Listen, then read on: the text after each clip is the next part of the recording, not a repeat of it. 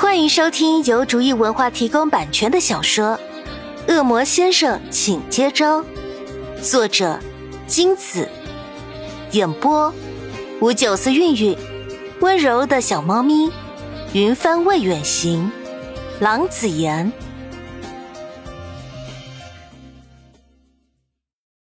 第6章，韩夏知道明不会收这些电话纸的，之后自己把电话纸收集起来，用袋子装着。这些袋子少说也有10几袋，放在他家的仓库里，都不知道该怎么处理。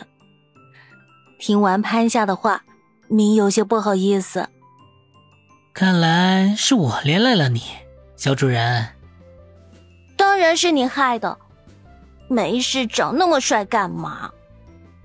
呵呵，看来是我的样子惹事啊。就是。韩夏狠狠点头，回头看看明，眼珠子一转，韩夏立马扒到明身边。明，你最好了，对不对？告诉我该怎么做吧。韩夏咧开了一个最大的笑容，对明说。明退后一步。不要，小主人，你笑得好像巫婆，像有什么企图似的，好恐怖。潘夏脑子里的弦蹦了一下，老天啊，眼前这位真的是恶魔吗？此时此刻怎么让人觉得他像个3岁小孩呢？企图，他的企图就是要你帮忙啊，别老在那装清纯，哪有恶魔怕巫师的，少唬他了。潘夏在心里翻了个白眼，但他还是陪着夏，他可不想这唯一的救命稻草吹走。哪有什么企图啊，明，帮帮我吧。不要。明还是一口回绝。为什么？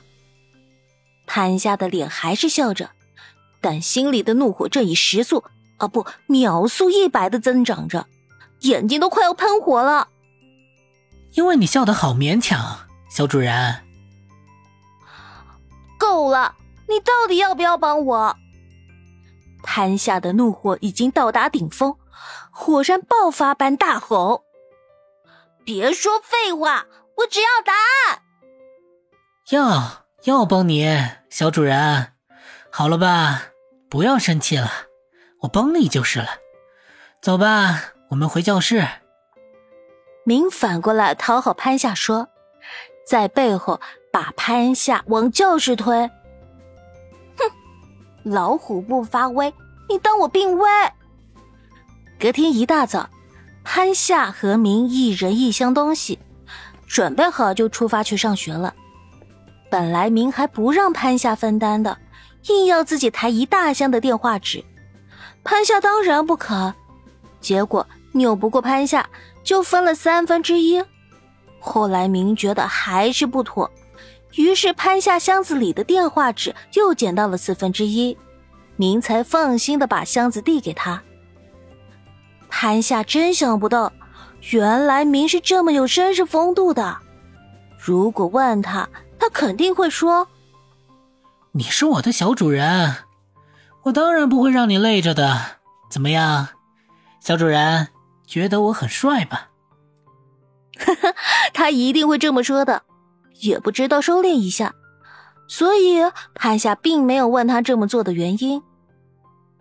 来到学校，他们并没有马上进教室，而是到教务处送礼物去了。你们怎么来了？有什么事吗？班主任转过身来，看着他们手上的箱子。班主任，这是一些学生的电话，我想你应该会需要这些吧。明微笑着把箱子放到班主任旁边的空桌子上，当然还包括潘夏那箱。哦，是吗？我瞧瞧。班主任推了推鼻梁上的眼镜，打开箱子说，咦，这不是万子的吗？他的联系电话到现在还空着呢，你们怎么会有他的电话号码？班主任奇怪地问，接着他又找到了几个要了很久都没有拿到的学生电话号码。教务处的其他老师闻声走了过来，在箱子里找了找，都找到了想要的电话号码。老师们找到学生的电话后，急忙跑去把电话抄在名册的联系电话栏上。整个教务处顿时响遍了写字声、议论声，指责学生的声音更是不少。潘夏和明趁机溜出教务处。万一被那些花痴群知道是我们做的，我可是第一个被砍死呀！潘夏觉得问题很严重啊，急忙告诉明，看有没有办法解决。很简单，如果花痴君找上你，你就说电话交给我了，是我给老师的，不关你的事，把责任推给我就行了。明把责任全揽上身的方法，潘夏不太放心。不用担心，我的小主人，我只要说我是故意交给老师的，因为我不喜欢人家偷偷摸摸的，要想把电话给我就直接给我，只不过我未必会收，他们也无话可说，以后他们把电话交给我的时候我拒绝就是了。万一有人看见我帮你提纸箱，这样一来我就推不掉责任了啦。你就说你不知道那是什么，只是好心帮我把东西带回学校而已，他们就不会烦你了。但是我说小主人，你哪来的这么多问题啊？快走吧。明打断潘夏的话，推着他向教室跑去。可是没有可是。你真霸道。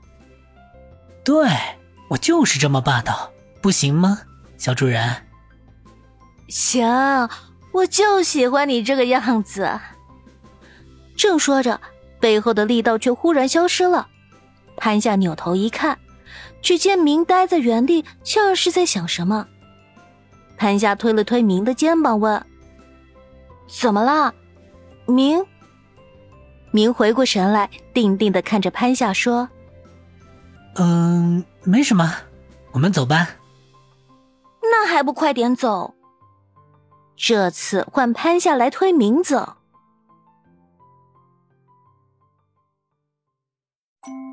本集播讲完毕，感谢您的收听。